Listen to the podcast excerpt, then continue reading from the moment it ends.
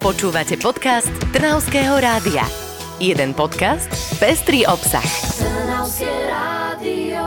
Maj. Lásky čas je za rohom, pomaly sa lúčime s bláznivým aprílom, ktorý ale tento rok konec koncov vôbec nebol zlý, priniesol nám predsa kopec dobrých správ. Ani tento týždeň nebol iný a my vám dnes všetky tie dobré veci pripomenieme. Sme tu v zložení Maja Grajfová, Karin Talajková s podcastom 5 dobrých správ z nášho regiónu, ktoré ste možno nezachytili. V Trnave sa začali diať veľké veci, ktoré možno niekoho pri prechádzke mestom prekvapili. Napríklad brána kostola Najsvetejšej Trojice na Štefánikovej ulici sa zmenila a musím povedať, že je naozaj neprehľadnutelná. Určite áno, žiari novotou a hlavne žltou farbou. Naozaj výrazne zmenila svoj vizuál oproti tomu, ako sme ju poznali doteraz. To ale bolo aj cieľom. Bránu reštaurovali takmer rok a na vonkajšej oplechovanej strane je farebne vrátená do pôvodného stavu a teda do okrovej žltej farby. Okrem toho je tiež dekoratívne doplnená o pôvodné kované pocínované rozety. Predchádzal tomu samozrejme reštaurátorský výskum. Postarali sa aj o vnútornú stranu dvier, lebo tam prebehol náter na živicovej báze. Takže by v takomto peknom stave mohla zostať ešte veľmi dlho. O niečo krajšia bude aj bazilika svätého Mikuláša, ktorá bude vyzerať ako za čias gotiky. Pustili sa do obnovy omietok a kamenných prvkov na fasáde. Narad príde aj severná väža a západný portál. Celá prerábka by mala trvať do konca budúceho roka a keď bude dokončená, uvidíme dvojvežie tak, ako by ho mohli vidieť predkovia v závere 14. a začiatkom 15. storočia. Presne tak, pretože pamiatkary vrátia fasádu z gotiky. Pozostatky takejto fasády našli pri výskume v podkroví kostola. Ide o bielu omietku, pričom mladšie prístavby kaplniek by mali byť vizuálne odlíšené.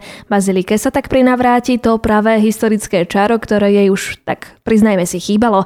V Trňave však pribudne ešte jedna vec, bez ktorej to nie je ono. Áno, pravdu máš, tradičný trnavský hashtag sa spolu s Jarou vracia na svoje miesto. Tento rok dostane úplne nový rozmer tvorený bude linoritom. Viac nám ale prezradil Matej Juran z Mestského kultúrneho strediska Zaži v Trnave. Je to vlastne taká iná technika, s ktorou vznikajú tzv. matrice a tie sa potom otláčajú a tak ďalej. A ak náhodou o tom úplne niečo neviete, tak o to viac dôvod prísť a všetko si to doslova ochytať, lebo to bude presne možné. Je to hlavne založené na tom dotyku a na takomto veľmi osobnom kontakte s tým umením. Ja si toto teda určite nenechám uísť a myslím, že nebudem jediná. Predsa len je to najnavštevovanejšia atrakcia v Trnave. Ja zase viem o ďalšom meste, v ktorom to tento týždeň naozaj žilo. V Slávkovičove sa podarila párna vec, 4 roky tam pracovali na skateparku a konečne sa to podarilo. Slávnostne ho otvorili, súčasťou otvorenia boli aj skateboardové preteky, na ktoré prišli desiatky skaterov, a to aj z východu či zo zahraničia. Zastavili sa dokonca aj starší obyvateľia obce, ktorí už ako malé deti snívali o tom, že v meste vznikne takýto priestor. Športové sny sa pomaličky plnia aj v Trnave na prednádraží, kde napreduje pokračuje výstavba pump tracku. Pribudol už asfaltový koberec, postavená je tiež úrampa a pracuje sa aj na bazéne, ktorý na Slovensku nemá obdoby. Keď to všetko dokončia, nájdeme tam detský okruh, veľký kombinačný pump track, big cross, dlhú závodnú trať jump line, aj skill park na trénovanie zručností, no jednoducho všetko pre jazdcov na BMX. Na otvorenie si síce budeme musieť ešte chvíľku počkať, ale už teraz vieme, že to bude stáť za to. Čo rozhodne stojí za to, je investovať aj do prírody, napríklad v Leopoldove aktuálne napredujú s výsadbou stromov. Pozdĺž cesty na Štrkovku už nájdeme hrušky aj oskoruše, pri futbalovom ihrisku zase jarabiny. Stromy pribudli aj na Štúrovej a Holého ulici, kde vysadili aj javor a duby. No a mesto nakúpilo tradičné ovocné dlhodobé dreviny, ktoré sa pestujú zo semienok, presne tak, ako sa to robilo v minulosti. Spolu uvidíme 30 ovocných a až 35 okrasných stromov.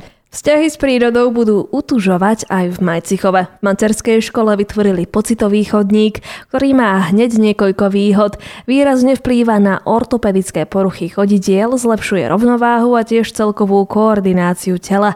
Škôlkari sa po ňom budú môcť prechádzať a okrem toho, že budú zdravé tieto detičky a aj fit, vybudujú si vďaka tomu pozitívnejší vzťah k prírode. Skvelé veci sa dejú aj v Dunajskej strede, kde sa pustili do rekonštrukcie Mestského úradu. Budovu chce mesto energeticky zefektívniť, čo plánuje už naozaj dlhodobo. Na projekt obnovy sa im podarilo po zhruba 8 rokoch získať aj dotáciu z environmentálneho fondu, čo určite veľmi pomôže. Mestský úrad bude mať nové okná, dvere a okrem toho úrad zateplia, čím sa jeho energetická náročnosť zníži približne na polovicu. Paráda, nie? Súhlasím, ale ja ti prezradím ešte niečo parádnejšie. Vedela si o tom, že máme v našom kraji šikovných študentov? Mm, jasné, že áno. Tu sa toho hemží úspešnými študentmi. Tak ale predstav si, že vysokoškolskí študenti z právnickej fakulty Trnavskej univerzity sú lepší ako tí z Harvardu či z Yale. No a toto, ako sa im podarilo? No, podarilo sa im poraziť v najväčšom simulovanom súdnom procese práve študentov z týchto škôl. Z viac ako 700 právnických fakult sa umiestnili naši trnavskí študenti na 8. mieste, na ktoré naozaj môžu byť pyšní. Viac nám o tomto úspechu povedal Patrik Ondrejech, ktorý bol súčasťou týmu. Že sme mali 8 najlepšie kombinované písomné podania na celom svete, na ktorých sa pracuje v podstate pol roka. Tam v podstate sa súťaží aj v ústnych podaniach, teda respektíve v ústnych prezentáciách a teda aj v tých písomných. A vždy je to za obe strany, čiže aj akoby aj za navrhovateľa, aj za odporcu. A konkrétne za písomné podanie za odporcu sme boli dokonca štvrtý najlepší na celom svete. Páni, to muselo byť náročné. V čom vlastne tkvie tento úspech? Našou výhodou bolo to, že sme boli veľmi dobrá partia a že sme okrem toho, že sme boli aj tým, boli skutočne kamaráti a tým pádom sme sa neustále podporovali. Takže jednoducho dobrá kombinácia ľudí, poctivá príprava a úspech je na svete. A aj my, obyvateľia Trnavského kraja, môžeme byť naozaj hrdí, že práve naši študenti sú lepší ako tí na Harvarde. Neviem, či túto skvelú správu niekedy prekonáme, ale rozhodne sa o to pokúsime. O týždeň vám opäť prinesieme to najlepšie z nášho kraja, správy, ktoré ste možno nezachytili a určite sa k tomu oplatí vrátiť. Dovtedy ale do počutia. Do počutia. Počúvali ste podcast Trnavského rádia. www.trnavskeradio.sk